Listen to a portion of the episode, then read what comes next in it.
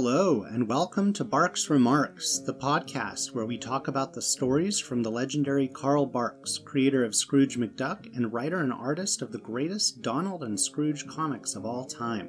Join us as we explore his longer adventure stories in their chronological publishing order. We'll talk about what makes them so enduring, their historical context, and how well they hold up today. So get out your reprint and get ready to enjoy our remarks. Welcome back to Barks Remarks. I'm Mark Severino, a grown man who loves Duck comics, who does love the character of Magica De Spell, and uh, and and loves Greek mythology. So this this should be a really interesting episode today. Um, listeners, we're going to be talking about Carl Barks' Oddball Odyssey, which is a, a pretty notable story for a few reasons. But before we get into talking about the um, the story in question, I want to welcome on a couple of guests, one of whom is returning and one who, of whom is a first timer. And uh, it is a double bill today. I've got two Wormstedts. I've got father and son. So welcome back to Tom and welcome aboard to Bill, Tom's father. Um, gentlemen, how are you doing? You you first, Tom. Still recovering from the holidays, but pretty well. I'm looking forward to having a lively discussion.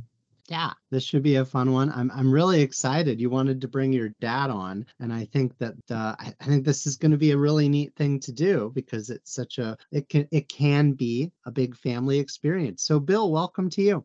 Thank you. So, so let, let me ask you guys: Is this are these comics, the comics of Carl Barks, are these something that you guys kind of enjoyed together growing up? Is this like one of those father-son bonding things? Uh, there was a bit of that to it. Well, when I was little, I got started reading Donald Duck. Oh, can't see my oh, book. Yep, your yeah, your background. Oh, it's Donald Duck's Toy Train. My mom got me for this when I was five years old, and I drove her nuts having her read to me to the point where she taught me to read with this book. You get into the later 50s, I was buying lots of comics, including Donald Duck and Uncle Scrooge. Anyway, when after I had my own kids and they got to a certain point, I figured Uncle Scrooge and Donald Duck is a great way to get them interested in reading. So I started buying, I would go to the store, if there was a new Duck book, I'd buy one for me and one for Tom. And he got into Donald Duck and Uncle Scrooge fairly quick. That sound about right, Tom? Uh, yeah. Don't roll your eyes at us. pretty much instantaneously. I mean, I think right around the time Gladstone started publishing in like 1985 is when I started reading them. Tom would have been six at that point. Something like that. And I would have I would have bought copies of the stuff right off the stands for him. And unless I miss, I might guess he still has those copies, right, Tom? Uh, yes. yeah, I've I've got uh, I've got the vast majority of mine myself. I think I think Tom and I are pretty close to contemporaries. Um, we're we're pretty close to contemporaries here. I was reading these at age like six or seven or so, buying the newest Gladstone ones. Um, this one I I missed for a little while. I actually picked it up. I ordered back issues, uh, some back issues that sounded interesting to me from that you know that page of ads where they uh, they offered up some of their old ones. So this one came in the mail. Um, I remember. Uh, so you know, do you do you have like fond memories? Tom? Were these kind of like bedtime stories or something that he would, you know, give you to read? I just liked a good story and they were just really entertaining. Uh, if I was bored, which is, you know, I'd read, it was just an entertaining story, really. I like this story in particular. I remember I read it an awful lot. Cover got loose. That's how much I read it. and we, yeah. our, our household had a lot of, a lot of books, a lot of comics there was a lots lots of things to read. I remember at one point he wanted to read some of my EC comics, horror comics, but he was only eight, so I was kind of like, well, not yet. Wait a wait a few years. But but no, oh. he started off good on, on the on the Donald and Uncle Scrooge, and here it is all these years later, and we both still love love them. It's great. To be honest, I probably read them while you were at work, so you probably knew that already, so yeah, I kind of guessed. Yeah, kids have a way of uh, finding those things. I, I remember I was fascinated by my own dad's like Doonesbury and Bloom County comics, even though I only understood like one out of every four of them. I, I still got a kick out of it. Yeah, you know, I this is something that I've really enjoyed sharing with my own kids. I've got three kids of varying ages, and uh, they've been bedtime stories for all of them at some point. I'm just getting into reading the um my four year old, currently four year old Francie. She does love herself some Magica De Spell. I read a couple of the the books from the big the Gladstone the Gladstone album, The Many Faces of Magica De Spell, and uh, she's definitely got a favorite character. How about you guys? Is that part of why you you like this one? You know, Tom, you'd requested this story. Are you a big Magic fan? Oh yeah, she was always my favorite villain. Um, in fact, the issue we're going to talk about, Uncle Scrooge 40, that was kind of like my holy grail issue to get for a long time because it was kind of rare and I finally found one at like a comic convention with uh yeah, it's kind of a long story, but when when Tom was 12, I started putting on comic convention. Oh, wow. So for 13 years after that, he was going to my comic conventions two or three times a year. And he'd make some money at the con. And if he was anything like me, everything he made at a con, he spent. Yeah. And he could have found this Uncle Scrooge at one of my shows. I, I don't know. actually I remember it was a show that um it was a different show and Don Rosa was there as a guest. Okay, we had Don Rosa twice. It was uh it was actually um me and you went to uh I think it was like early 1994 we went to like a different show cuz he was there as a guest. Hmm, don't remember that. Well, Anyway. Wow. So so you're burying the lead there a little bit. I I was assuming that you're just, you know, quote just a big um Duck Comics fan, right? But you you Bill, you've put on uh comic conventions before. For 13 what's- years, I, I put on com- the biggest comic convention we had in Seattle at the time. Um, they've got much bigger ones now. Um, but yeah, for 13 years, I did comic conventions, partly so I could buy things myself. I was looking for Barks. I was looking for Superman, Batman, Spider Man. I was looking for a lot of stuff. nice. That's great. What what was the name of the con? Center CenterCon. We had it at the Seattle Center and we named it after that. That's great. Well, that's that's very cool. What a what a neat fact. So, and you guys you guys got to have Don Rosa there. Any other um, Disney Comics luminaries? Uh, John Lustig was there a couple of times. We John I think John Lustig is is local to you guys, isn't he? Yes, yes, yes, he was. That's great. Um, William Van Horn was oh, one. yeah, William Van Horn. We had him at least once, if not twice. nice. Um, did we have anybody else duck related, Tom? Mm, well, we had Michael Gilbert. Um, at the time, I didn't like. I knew that he did Disney comics, but at the time I was reading his, I didn't know that that's who he was. Michael Gilbert also did Mr. Monster. yeah, and he collaborated with Van Horn a few times, right? Yeah, Lustig did some collaborating with Van Horn. I remember. Yeah, yeah. Lustig is is great friend of the podcast. He's he's been on a couple of episodes. Really, really nice guy. Um, yeah. and and Van Horn, of course, is a legend, but pretty pretty reclusive. So that's very cool that you guys got to have him at the Yeah, con. well, you know, we're talking now back in the late 80s, early 90s when we had him. Um, right. I did shows from 83 to 96. Nice. Yeah, Um, my, my understanding is that he didn't really go to cons unless they were local. Um, I, th- I think I heard that somewhere that he generally as didn't I travel for them. recall, Van Horn lived up in either Vancouver or Victoria, Canada. And Right. in that sense, Seattle isn't that far. And Right. also, at the time, I recall he was working with John Lustig, and it was probably the two of them worked out something. Yeah, yeah, So- that's that's great. Well, that's very cool. So you've got some great industry experience there, both of you. Um, that that must have been a real real thrill. So uh, let's see. You mentioned you mentioned Tom that this one is a little bit rare. There's something else kind of notable about this issue. Um, do you know what I'm getting at? Do you want to mention it? Yeah, well, I I think it was the first Gold Key issue. Uh, I think Western, who was the imprint of Dell, went to Gold Key, um, and this was the first Gold Key issue. And then the other thing is they had us this new border panel style that was really bizarre. That only lasted for like a month or two. Yeah, yeah, Oh. and, and and and it was the first thing that I was thinking of. But you're right. There's a couple of notable things: the weird borders and the squarish word balloons. Um, pretty Yeah. pretty distracting, aren't they? I felt so. One other difference I noticed is I'm looking at number 40 right now, and it's saying published bi monthly by KK Publications. Issue 39 said published by Dell Comic. Yeah. It's the Oh, same company in a different mode, is my Hmm. understanding. Okay. So my my understanding it's that's pretty close. Dell Western Publishing had a relationship with this publisher, Dell. And they they ended it they severed it at this point. And gold key is the imprint that they created for themselves. So dell is essentially leaving the picture at this point. And um, this really does feel like a new era of the comics right? To me i see that gold key logo and i i know that we're dealing we're, we've gotten a little bit into the 60s the comics they feel they don't they don't feel quite as classic to me right? I'm sure that's psychological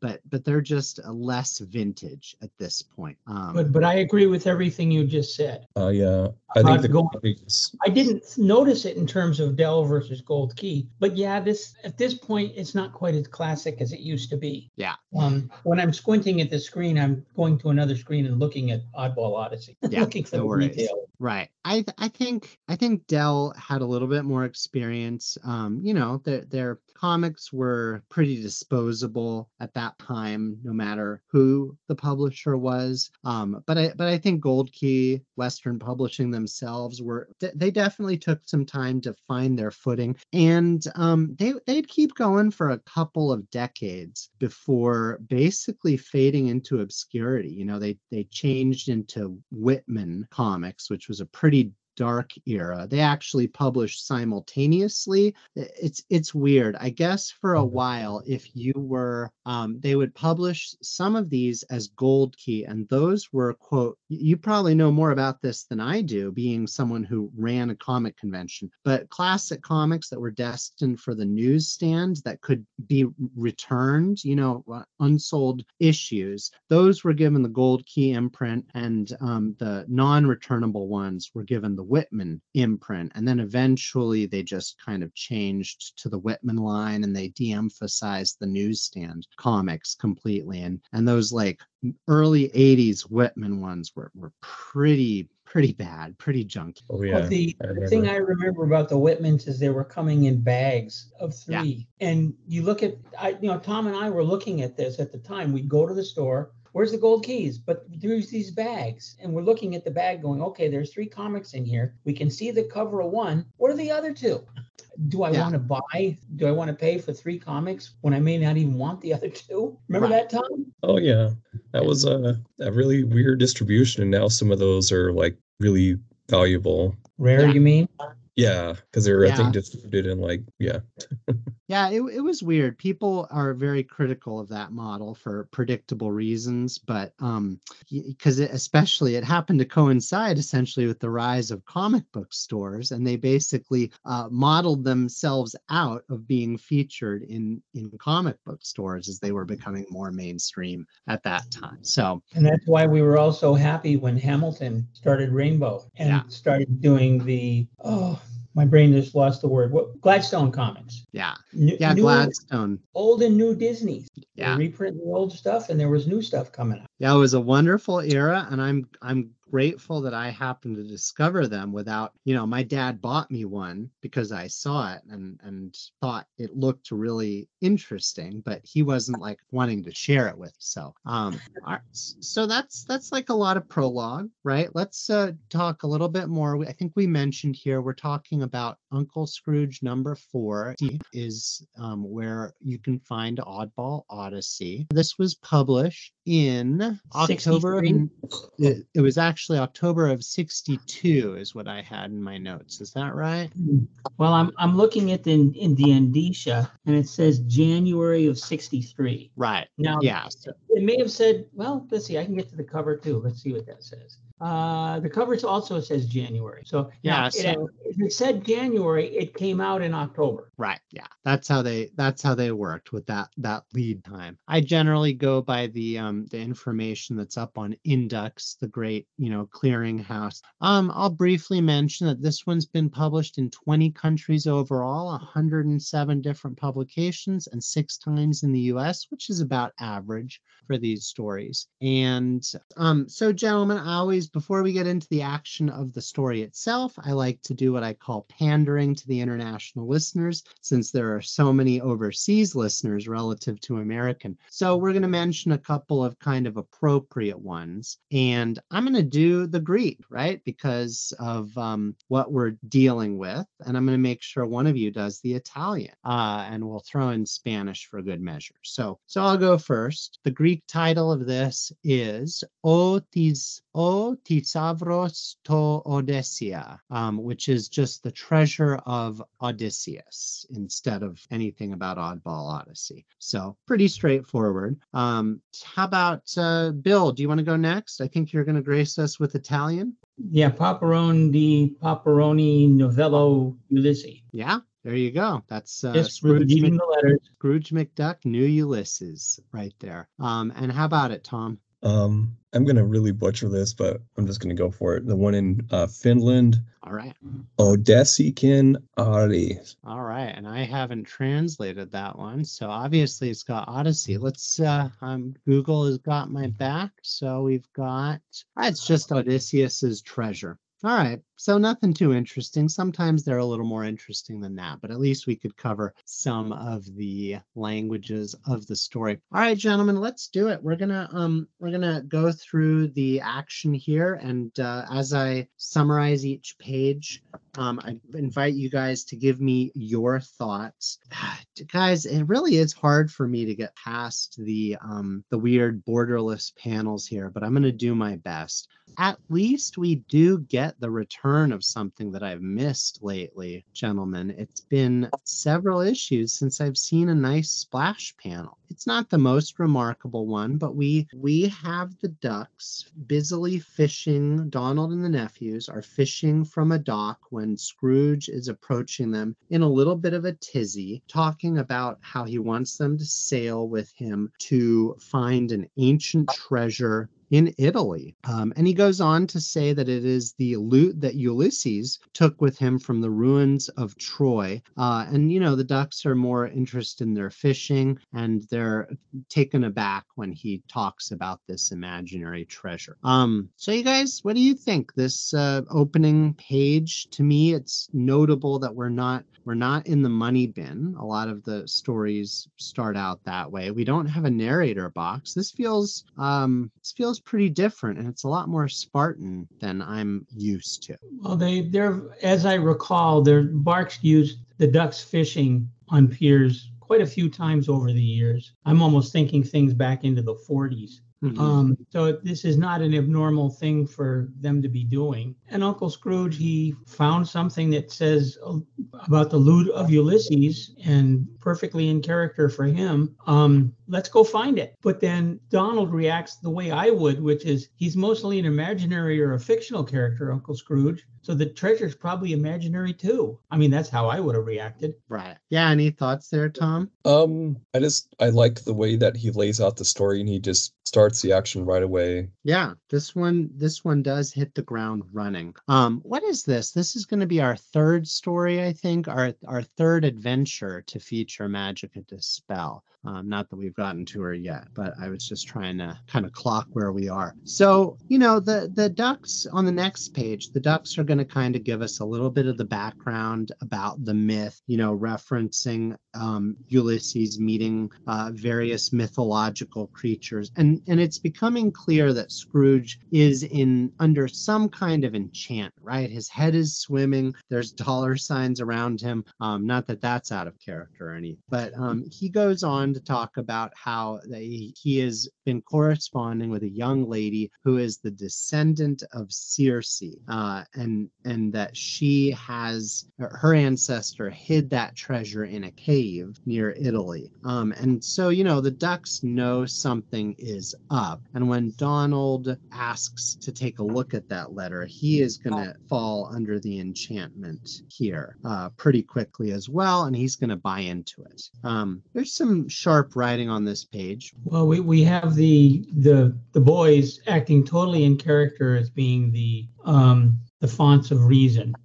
they're you know they're still saying and hanging back from the whole thing and just going, what's wrong with with Scrooge and Uncle Donald? And they also just saw Donald change from thinking Ulysses is is all phony baloney, and Donald says Uncle Scrooge acts as if he believes this stuff. Then he gets a smell and he's going, Oh, I believe it now. And the boys right. are just going, What's going on here? Something's funny happening. And I should mention too that they specifically, Donald calls out an odd smelling and exotic perfume, right? As uh, all of this stuff that kind of surrounds um, anything that's associated with magica is going to have a distinctly like feminine you know tone to it so that's that's why it's going to be a perfume here um you guys does it feel like the the i don't i don't know which one you're looking at but but i'm looking at the collection from fantagraphics and the big spaces in between the panels it feels like i'm just missing art you know i don't think i don't think he's like drawn less or anything it's just the way that it's framed it, it feels like it's more sparse to me I, again i don't mean to like fixate on it i mean we're go ahead, Tom. You bring up a good point. Um, for the longest time, I only so I had two reprints. Of, I had two printings of the story. I had the original gold key issue, which had um, colored borders around the panels, which is you know I'm not sure if this is like a leftover thing from 3D or something uh, or it's just because it's a 60s thing. But and then Gladstone, when they first printed it, um, gave it regular border panels. Yeah, and um, that would have been how I read it initially. And I've always been curious because Bart Bark's art seems a little more. It seems like stifled somehow. Like I'm wondering if Western had him use a different material that he. Um, the art just seems like it's the line work seems a little less expressive. Uh, I almost I have to agree with what Tom's saying. The artwork here seems a little simpler than what I'm used to in the Duck books. Now, at this point in time, I wasn't reading each Duck book as it came out. I pick up an issue here, an issue there. Um, certain books I can remember getting coverless, like The Prize of Pizarro and Island in the Sky. I picked them up coverless, but I thought the stories were just great. This seems to be a little bit looser. I was reading something on the Grand Comic Book Database last night, and it said Barks turned the art in without borders. So they must have asked him, don't do that. Mm-hmm. Yeah. maybe that would explain why his artwork is a little different. Yeah. And I had, where was it? I had read in the guidebook that, um, you know, he briefly mentions, he said there's been some, so there's been some changes in the drawing size and lettering style of all Whitman comics. It's got me and all the other artists mad and confused. Perhaps by the middle of the month, I'll have some shining examples of the new format to show you. Um, so you know you, you can that see Barks? that that was Barks in a correspondence uh, letter, a 1962 letter to Joseph Cowles. So. Could you uh, tell us what website that is? I think our readers would love it. Yeah, if you click, Listeners. um, uh, I I access that. If there's any correspondence that links to it that's known, you can find a link in what's called the Carl Barks Guidebook, which is always linked through Inducks. The, the website itself is Series AM um, but you know, I think the easiest way is to go to the specific story page for for each one and just find the external link to the Carl Barks guide. Yeah, I'm not so, sure the years. Um, for for a while, for quite a while, I collected original artwork. I did not have any Carl Barks artwork, but at a certain point, um, the art pages were quite large. Yeah, and then they cut them down and and I think it was sometime in the early 60s. Maybe some of what Carl's alluding to was the the reduction in the size of the original art. Yeah, maybe. that's possible. Um, at any rate, I know there's like a lot less detail in the backgrounds on this one too. So so back back to the story here on page three. You know, both Donald and Scrooge are kind of under the enchantment. Um, and and I do really like the character art in the panel where they're kind of dancing around with each other Uh, very excited at the prospect of going to Italy to buy this treasure.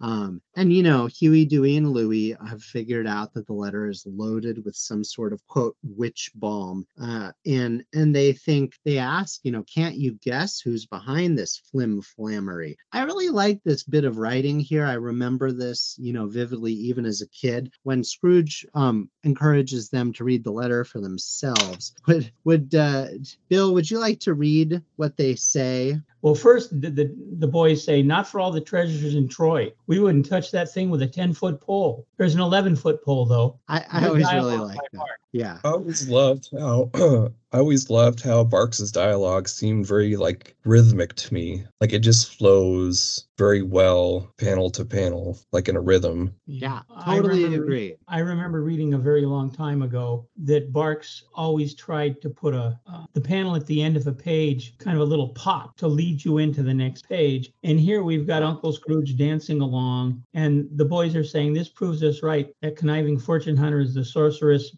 Magica De Spell Uncle Scrooge. Uncle Scrooge as he dances off into the next page. Yeah, it's a good panel to, as you say, close that page out because we've got our mention of of Magica De Spell. This is a good choice, I think. This is an interesting choice where he lays out um, that the nephews already know what's going on, right? The the other the the grown-ups are under some illusion here. This is one of those elements of the comics that I think is very satisfying for young readers who can kind of live vicariously through the nephews to feel like they're smarter than the grown-ups, right? Mm-hmm. Um, well, your point earlier about simpler backgrounds, looking at this panel, this page here, there's only two panels that have backgrounds in them, and even those those backgrounds are relatively simplistic. Most yeah. backgrounds are just, uh, you know, um, last panel is light blue, the the sixth panel is red, and there's really no backgrounds in most of this. Have you noticed that? Sorry, this isn't really something that. So I guess I've I don't know what Fantagraphics um uh, what they're doing as far as color production, but I find the first three pages there's a lot of colors coming at you. It's kind of jarring. But Tom. Like, oh yeah. Um, give me a, an example of color jarring. What page in that panel? And okay. I'll look here to the original. Page two. Yeah. In the Fantagraphics volume, from panel to panel, it's like the coloring in the background is kind of jarring. And I think they've tried to preserve the original coloring you know, yeah. for the most part. I think that was kind of the dictate that the new Western publishing had, that they were trying to make these issues now almost more like storybook like. Um, but but you know, if you're looking at this the original, you can you can let us know if that's the case. Yeah, I in I'm yeah looking at the original. The background in panels one and four is kind of a lightish blue. Panel two is bright yellow. Yeah. And panel three is kind of a light purple and th- does that sound right with what you're seeing, Tom? Oh yeah, definitely. I think Fantagraphics yeah. mimicked some of the original coloring. Yeah. For the series. Right. I know, that, that was in general. Sometimes they redo the coloring or they use a different kind of coloring and it's just not all the same. I don't have the Fantagraphics volume, so I can't check. Yeah, it's pretty much as you say. So I, I agree with Tom. I find it kind of jarring. Um, I did forget to mention one key detail on that page. You know, the, when the nephews examine that note, they observe that uh, she has asked that he bring some token that will prove who he is. For example, the number one dime. Um, so, you know, we've got our setup here. We've got a couple of enchanted uncles, and uh, we've got a sea voyage now that we're heading off to.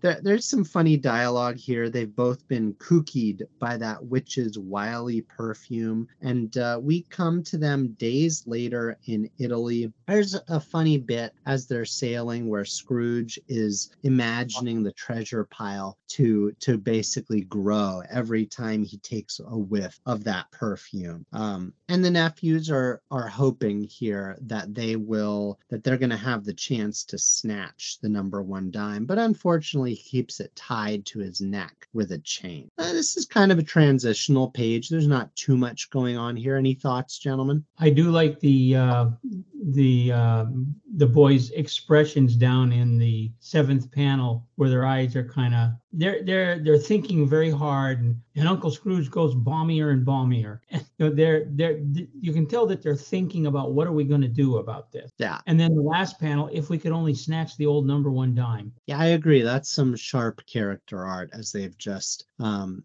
as they have just you know fired a slingshot at the the letter all right so gentlemen this is where the story is going to kind of kick into gear right we we are transitioning to Magica De Spell uh, you love to see her. You know, I should have asked you guys, do you have like a favorite Magica De Spell story?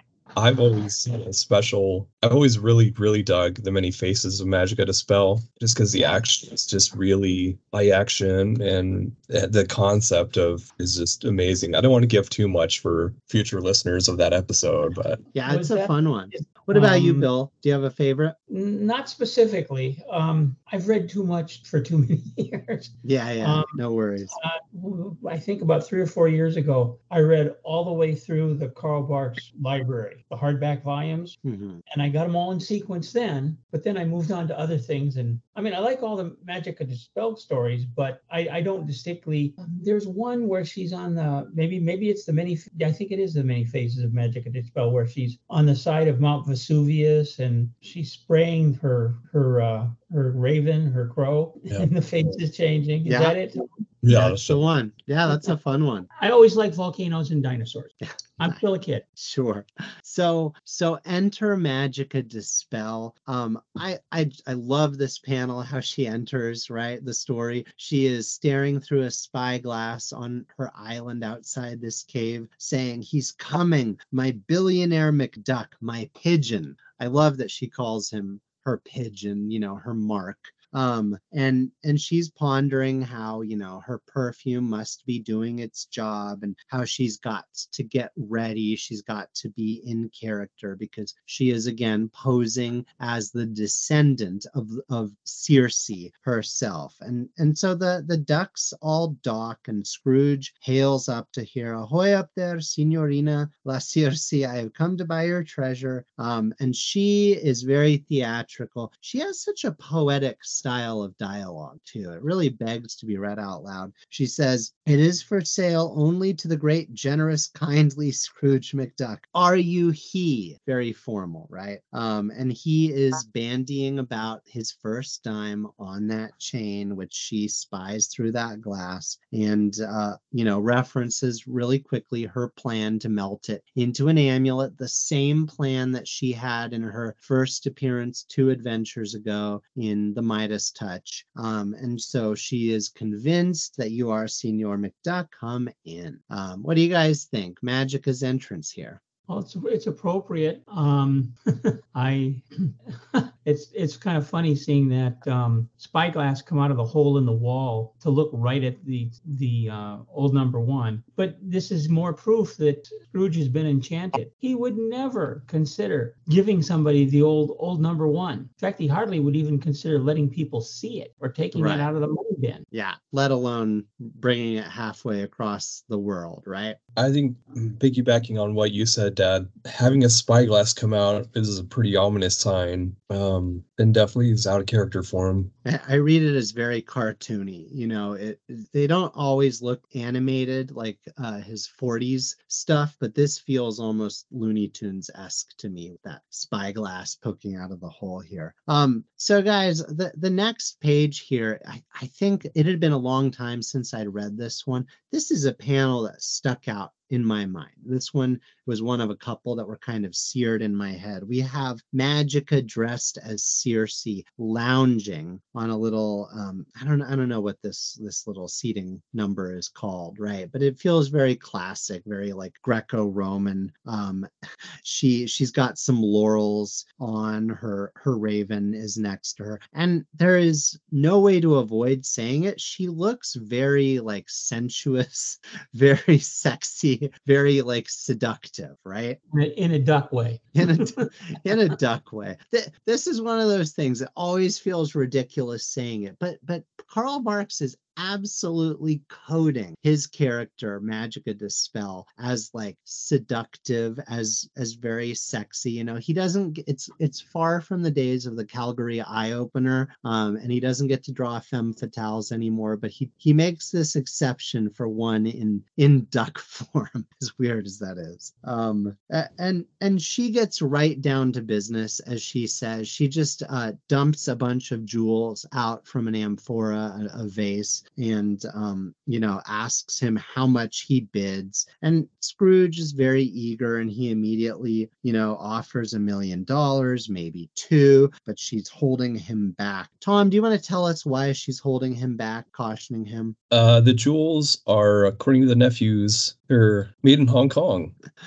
so it's, it's, a pretty lazy flim flam, but she's obviously counting on her like enchanted perfume um, to to do the job here. I noticed, especially in the first couple of panels, there's actually some solid backgrounds here, mm-hmm. especially the the the part that's framing Magica in the right part of the first panel, yeah. Um, and then the second panel. There's backgrounds in every every panel here except for the bottom two, um, which, as you pointed out earlier, there's not much in the way of backgrounds in the earlier parts of the stories. It's almost like he's trying to make this part of the story more real. Yeah. And and he's Yeah, that- putting more effort into it. That might be the case. I know that at this point in his career, he's kind of transitioning away from doing the detailed backgrounds, you know, where, where he is in his career. And in fairness, I could probably draw cave backgrounds. Okay, and I'm no artist. Um, but uh, but it is still good Barks art. Um, and the character art is largely still up to par. So so on the next page, she's gonna go on to say that she is not interested in his money, that in fact she will sell it for she'll sell it for a mere 10 cents. In fact, a specific dime, the one that is around his neck. Um, and it turns out that maybe maybe the nephew's, you know, slingshotting the letter overboard has given him enough time to like fade, have some of the effects fade, right? Because he is not agreeing to her price. He's protesting, I couldn't part with old number one. it's very funny to me how she tries to sweeten the pot here. Bill, do you want to tell us about the, the pot sweetening that Magica does? Oh, just more and more of the stuff that was made in Hong Kong. Um, but this is also, I think, showing that Scrooge will only go so far even when he's enchanted. I'll give you $4 million for these jewels, but you can't have old number one. Right. He's too emotionally involved with that dive that after that dime that even when he's enchanted, it's he won't let it go. But you're you're also right in that it's been a while since he's been near that letter.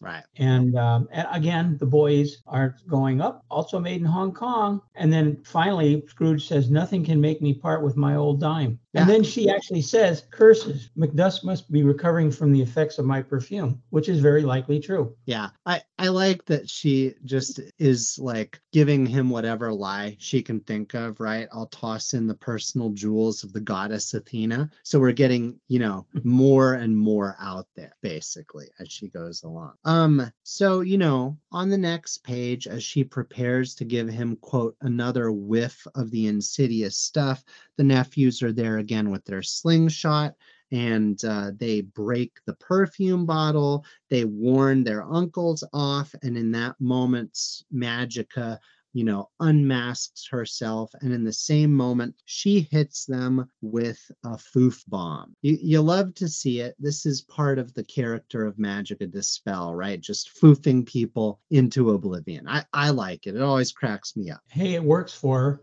her.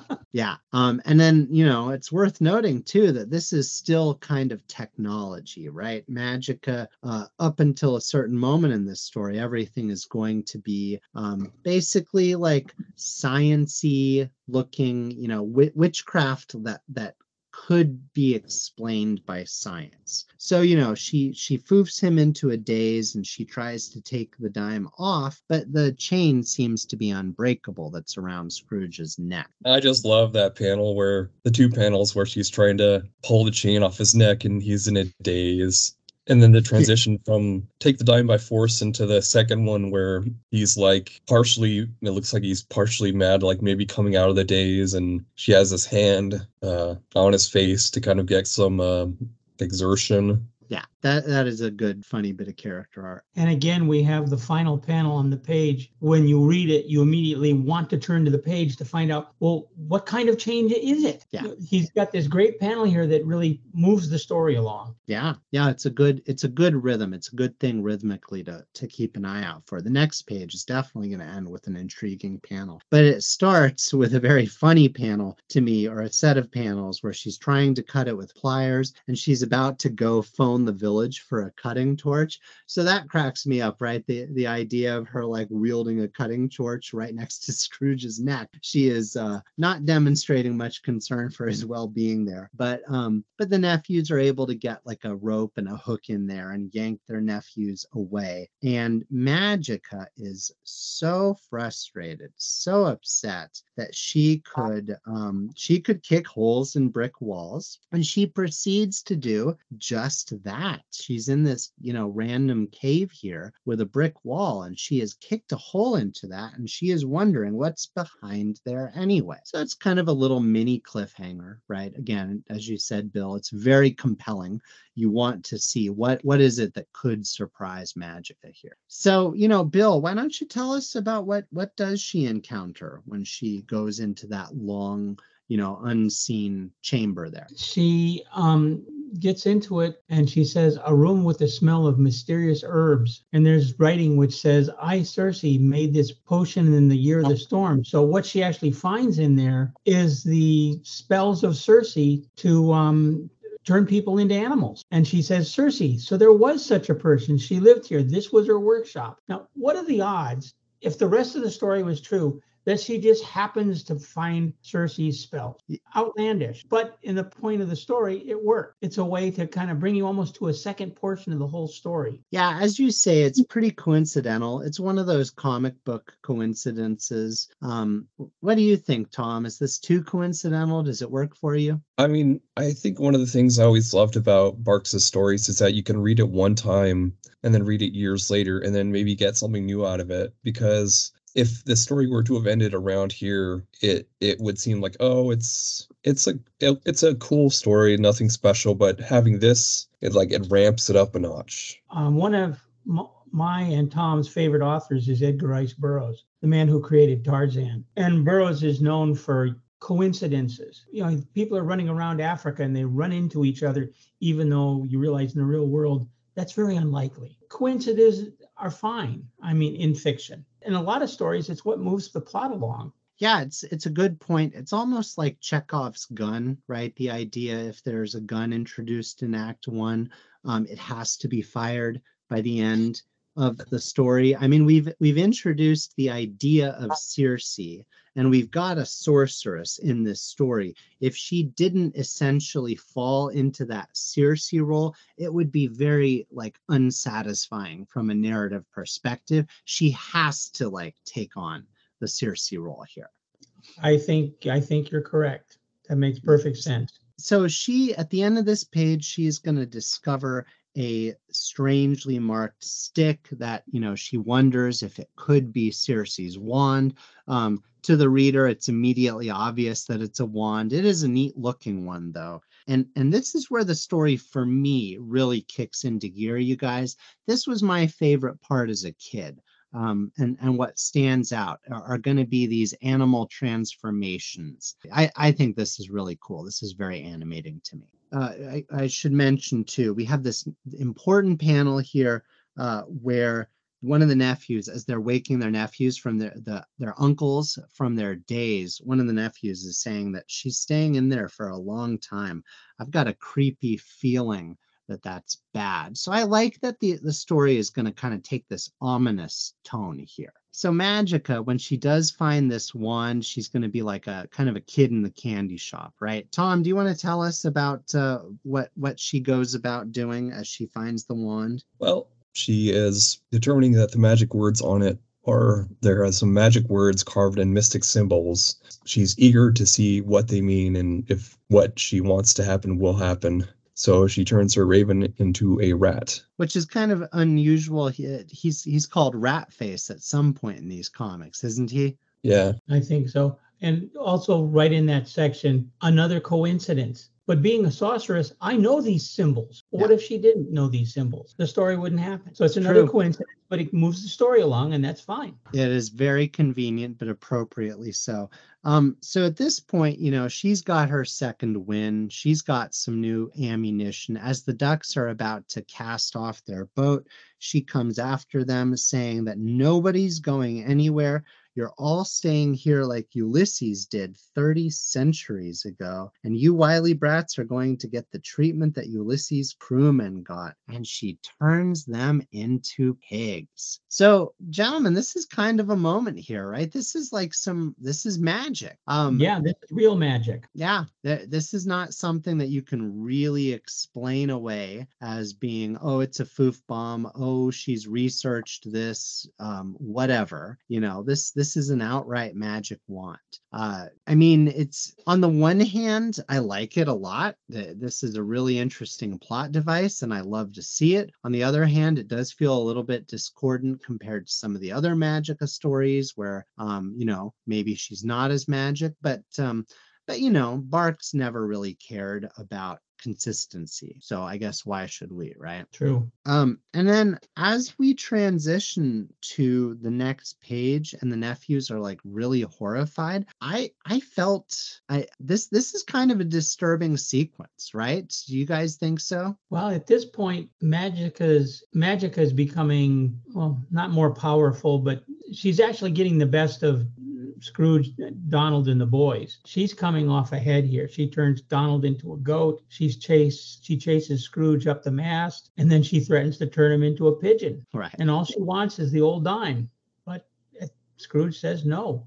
So so I'll tell you that the the other thing that stuck stood out for me besides Magica kind of posed seductively as Circe is just how sad um, the boys are throughout the rest of the story to be stuck as pigs. Um, it's it's a pretty it's it's kind of upsetting. Like I was I was six or seven when I read this and uh, just remember wow you know they look so sad. It it it, felt a little bit um, it, it was striking. It was a striking moment for me. And and it's notable too that she disarms the nephews first. You know, the the only real threat, the only people who who kind of saw through. Yeah, and and Bill, you you called it, you know, she's basically systematically turning everyone into into animals here. Um, on the next page, you know, as Scrooge is crouching on the top of the mast, she turns him into a donkey and and he falls from the mast. I really like his pose, kind of his donkey pose up there. Um, and she discovers to her initial horror that she can't transform him and get the dime because it's also transformed. So she has to kind of go back to the drawing board and think about how can she, you know, um, turn the situation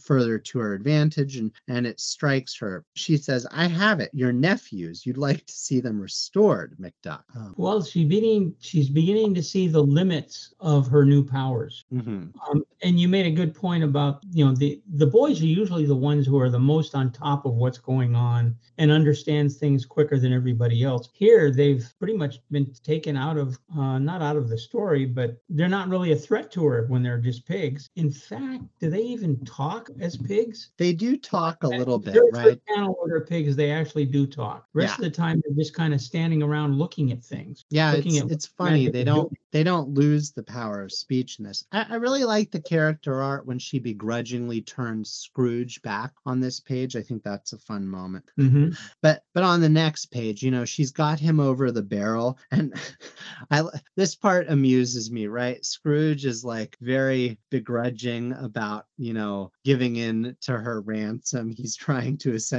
talk them into preferring to stay as animals. Um, pointing out that the nephews don't have to worry about table manners and, and dirty necks. But I think it's genuinely sad and affecting how they're crying and squealing as, as little, you know, stuck stuck as little piggies there. Yeah, and notice here they're they're making animal sounds, not people sound. Mhm. That's a good touch. You know, the the the three boys are saying squee, um, and Donald is saying bah. Yeah.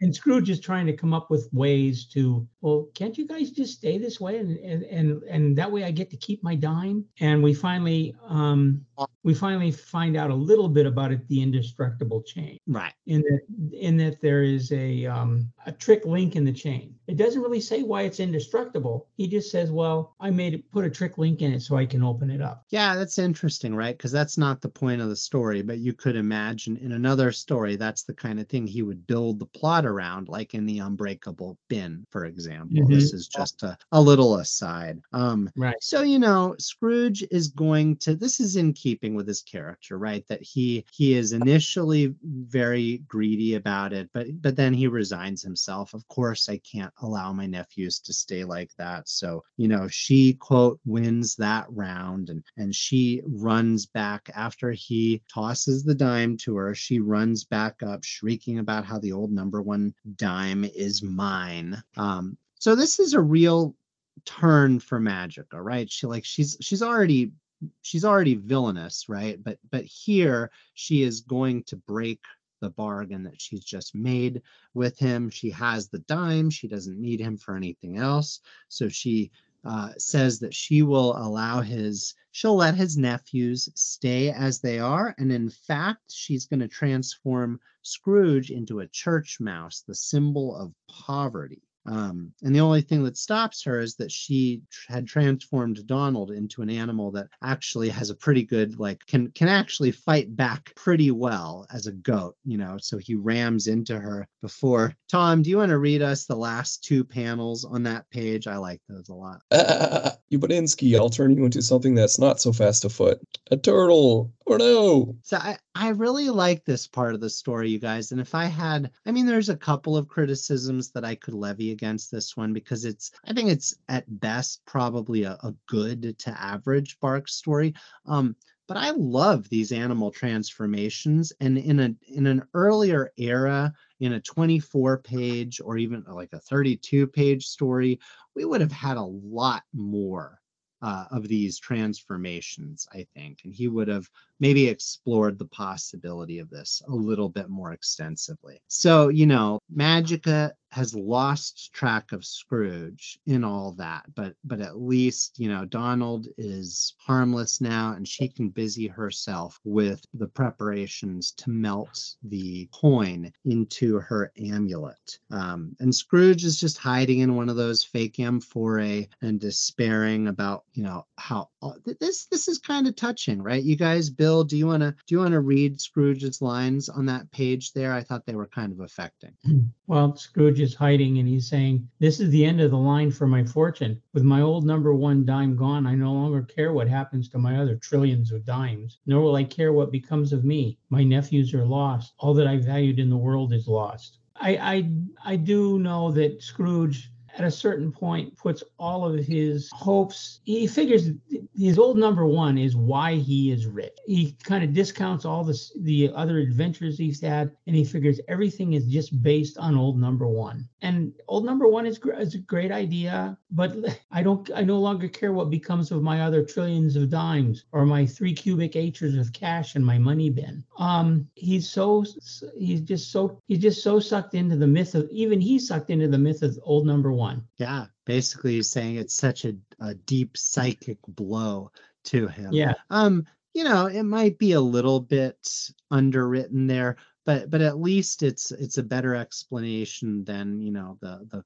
the old lucky dime saw, right? It's not actually literally lucky. I do like this next sequence a lot, right? The the nephews in pig form, they're still being their their resourceful selves you know they're spying on her very quietly um and they've noted that the the wand is just laying on the floor next to her but unfortunately their hooves would clatter too much on the stone floor so they can't walk over they can't sneak over to get it. So we see donald poke his turtle head into frame and say maybe i can. Um and i i love this. You guys i think as much as i love the actual actual animal transformations himself. I think this is my favorite part of this story. Just the notion of Donald quietly, but very, very slowly creeping in his turtle form over there. He's kind of like gritting his teeth. You know, you can imagine this playing out over the course of several minutes with the, the pig nephews just nervously watching on. This really cracks me up. Again, you know, you don't see, well, this is another case of Donald. Donald can be the hero too. He he realizes he's he's too slow, but he's going to do it anyway. Yeah, yeah, I, I like that. Right? He's this is very risky, but he essentially has no choice but to, to put his neck very slowly, very to gradually put his neck out there. So you know, we we we see the sorceress stoking her uh, her fire and just exulting, and and t- she's speaking in rhyme at this point, which is very funny to me. She says, "Abracadabra and a fi fi fo fum. When the old dime melts, my time will come. I'll live in a palace with jewels and mink and handmaids and butlers. Fi fi fo fink." Um, that that's neat. That's a neat bit of writing and showing how a little bit unhinged she is, which I think people is something that entertains people about Magica. Um, and and I love the panel of the nephews just sweating profusely, watching Donald creep over. Uh, but eventually, of course, she does turn with a screech, saying, "Come back with that wand, you pest! I'll turn you into an egg." Um, and the nephews, you know, they're able to knock her down. At least they can do that now that they don't have to worry about being quiet. Well, here we got the boys now being the heroes again. Yeah. It's, it's a team effort. Yeah, every everyone kind of gets their moment in the sun here, right? Because on the next page, Scrooge sees his opportunity. He's going to emerge from his hiding place, um, grab the wand. You know, you had pointed out, Bill, that it, it was important. Magica called out that she, as a sorceress, can read the magic words, and he is not. So when he tries to do an incantation to her and turn her into a cat, nothing happens. Um, but so he resorts to some good old uh, violence, some good old destruction, and he just breaks the wand into splinters. Um, which which works very well. It's it's fortunate that it did, right? Because what if it just left the nephews trapped in animal form? But fortunately, it doesn't. It, it turns them back. And then we'd have a longer story. Yes, yeah, we would. It, it's it's easy. You know, 19 pages is not the shortest for Barks in the early 60s, right? It's a far cry from the day when he was able to do 24, 26, and 32 pagers. But it's easy to imagine this as a longer story. I Um, like that he can pack so much into a into this story with very little in the way of uh like space. Yeah. Yeah, and you know I'm I'm realizing now that we we literally only have the um the six characters in this, right? There's no no other incidental characters. It is just the five ducks and and Magica in this one, right? So it's You're kind right. of kind of an intimate story here. Um and and these many of the Magica so we're we're we're closing out the story here. We're on to the last page. Most of the Magica stories conclude with her in a sputtering rage, and this one is certainly no exception. She is wildly throwing foof bombs um, until Donald tosses one of those vases over her. The nephews save Scrooge's dime before it melts. Not not the first time, not the last. And uh, they are chased from the cave with her throwing the treasure of Circe, um, literally saying "Psst, sput, yowl, just like onomatopoeia for her in a rage, which I always find very entertaining. It's a little bit retrograde, um, but it's a very funny characterization that he does with her. Poor. And you know, you, you kind of also have to read some of this in the year it was written. Yeah. When this book came out, I I I, I didn't don't remember reading it at the time, but I would have been 12 years old. At 12 years old, I would have accepted a lot of things I wouldn't now. And the, her sputtering, I would have just taken it exactly as what it means. She's she's swearing and she's really pissed off. Yeah. Yeah, it, it's very entertaining. I totally accept that Barks was um, you know, a product of his time, and that's that's certainly fine. I just it, part of doing this series is kind of reflecting on the way culture has shifted. I find it interesting.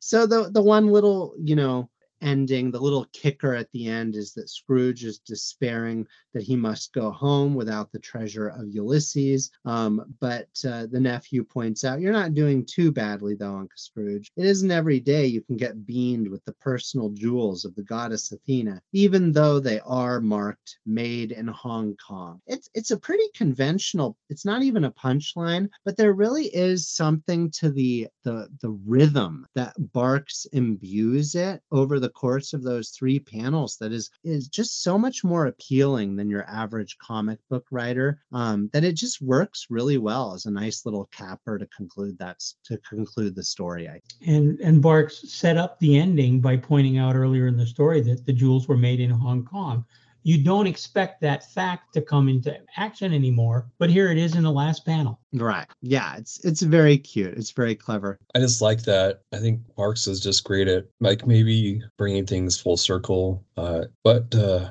like having them like as you were mentioning dad about being being with the jewels i just like that like you mentioned earlier like with most magica stories she's pissed off at the end. Yeah it's a signature enough character beat that even uh, other creators if if they're going to bring anything with the magica character this is going to be one of the things that they do right? She's always got this same scheme and most of her stories end this way. um so gentlemen what are your kind of overall thoughts on this story i i think i kind of tipped my hand by saying I think it's a it's a pretty average Barks adventure that has some some very fun moments for me. Um, I know you had picked this one. Is this like a favorite of yours, or just like a nostalgic favorite? Even I would say it's like a nostalgic favorite. I like the rhythm of it. It just reads like it, it's ironic to me that now reading it, it's ironic to me that it's based on Greek mythology as a Greek story I think Homer and Odyssey. But then I was reading up on that before this, and I saw that those are written in type of like a a, a meter mm. in Greek. Yeah, yeah, that's right. You know, now that I think about it, this would almost certainly have been my first exposure to the story of Ulysses. Like literally reading this in this Carl Barks story. It's so neat that he introduces kids to so many of these ideas. Um, what about you, Bill? Any any kind of overall thoughts on the story? Well, this is one of the many um, Uncle Scrooge stories that get into ancient history. Here we've got Ulysses. Um, one of my favorites was always Prize of Pizarro, which mm-hmm. gets into you know that kind of stuff. There was Finding the Golden Fleece. Um, there, in general, the Uncle Scrooge stories have a lot of ancient history buried in them. And to me, a lot of the Uncle Scrooge stories, they feel a lot like Indiana Jones too. Mm-hmm. You know, he's Indiana is is you know looking at the looking for the Holy Grail or something else. And there's funny stuff in Indiana Jones too. And um, the Prize of Pizarro, there's a definite link between that story in uh, and Raiders of the Lost Ark. Um, even Lucas and Spielberg said they got part of the plot from uh, Prize of Pizarro. Um, but Barks used a lot of history, and I really liked that. Um, and this is this is another one of them. King Solomon's Mine. I think there was a story with King Solomon's Mine. Mm-hmm.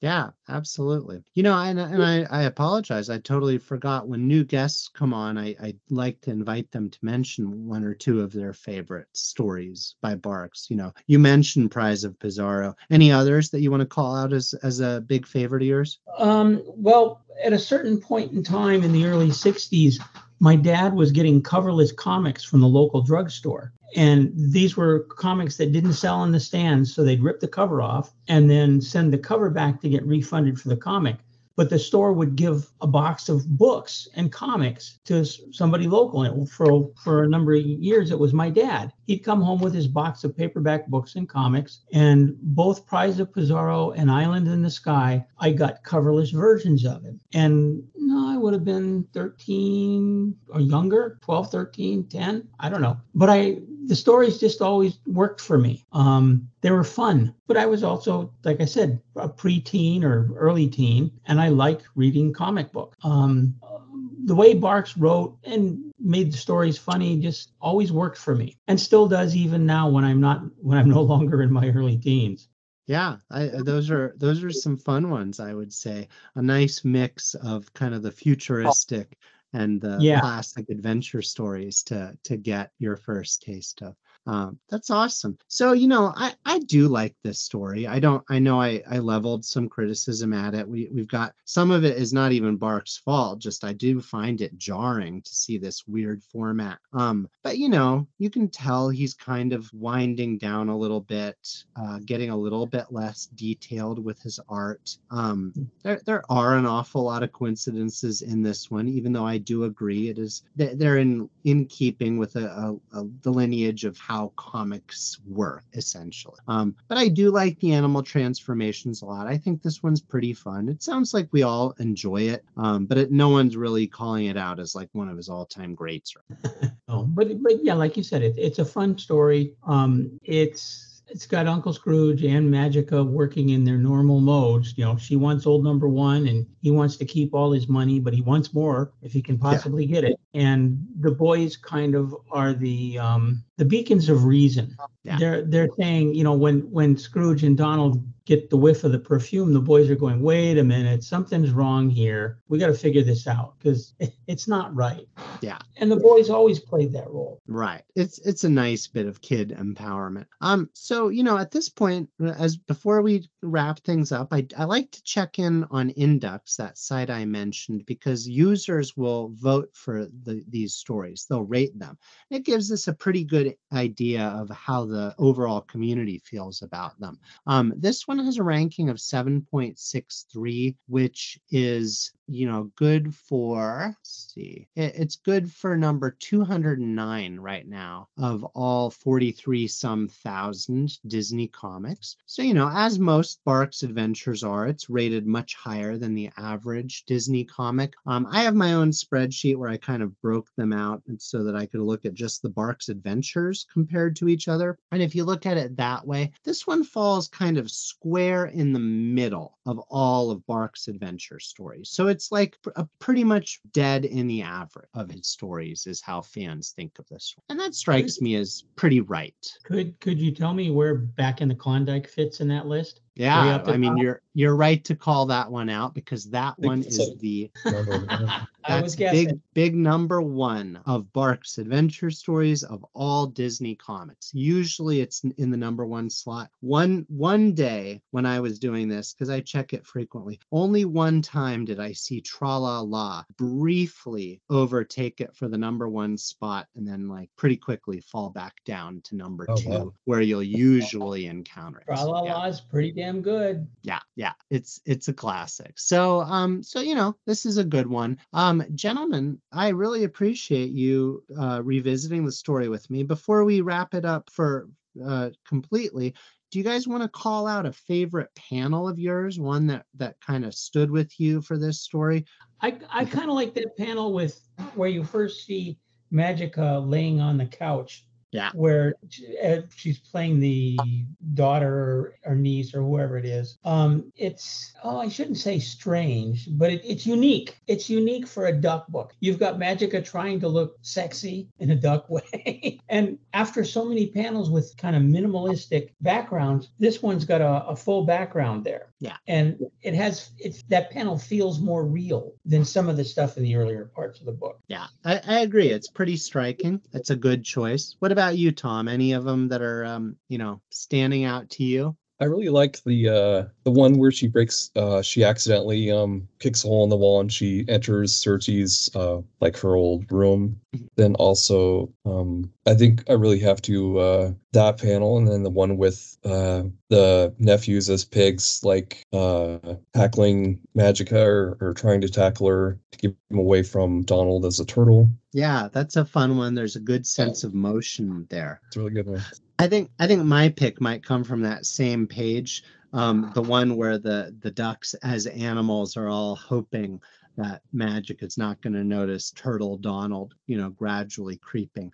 Um, if not that one, then the uh, on the last page, the the very top panel where she's just foof bombing them with wild abandon i think is a is a great one as well. Excellent. I think i think we covered this quite nicely. Gentlemen i really appreciate uh, you know two generations of you coming on to share your thoughts about this fun fun comic. Um, it, it's been it's been really awesome getting to hear your perspectives So thank you very much. People can check out Barks Remarks on Facebook and sometimes on Instagram and keep an eye out for our next issue, which is going to cover, oh, it's going to cover the Status Seeker, another interesting early 60s adventure. So, gentlemen, thank you once again. Thank you. Thanks.